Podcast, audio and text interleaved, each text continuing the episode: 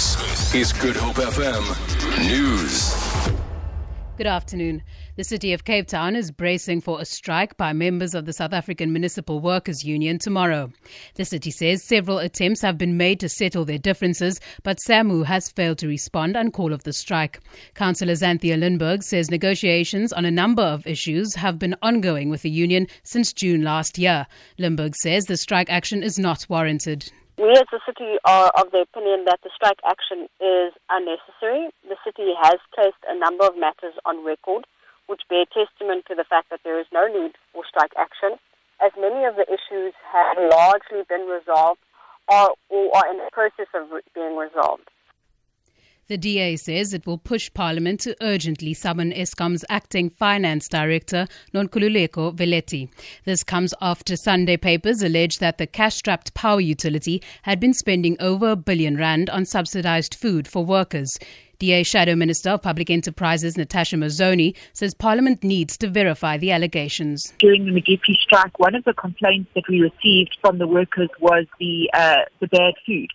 So we would like a full investigation to be done as to exactly what this money is being spent on, because we want to make sure that the money is actually being spent on feeding the workers, um, the labourers who, who need a good and healthy meal every day, and that this money isn't being squandered and wasted on, on um, below standard food. South Africa will no longer import trains to use for public transport. Transport Minister Dipuo Peters has announced that her department will establish a factory where trains will be built to replace Metro Rail's old ones. She made the announcement in Mamelodi, east of Pretoria. Government will spend over 50 billion rand on a new factory, which will be located on the Gauteng East Rand. Peter says the project is expected to create 30,000 jobs. This is the factory that we are going to be building, the 580 trains that we need as South Africa, but also starting the initiative to make sure that we can build trains for those of our neighbors and everywhere else who would want to buy trains from us. And finally, the annual Olive Festival is underway in Riebeek Valley on the Cape West Coast. In its 15th year, it attracts visitors from across the world. Food lovers had their taste buds tickled with a wide range of cheeses and wine also on offer.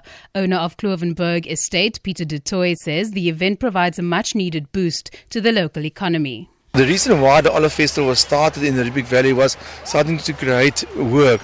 And you can see a lot of local people working as um, part-time chefs or as uh, kelners or as traffic guys. Everybody's trying to getting in extra income, and that was the main reason why the Olive Festival was started, and the olive industry on Kloovenburg was started to get people longer, to give them longer work. For Good Hope FM News, I'm Danielle Buzet.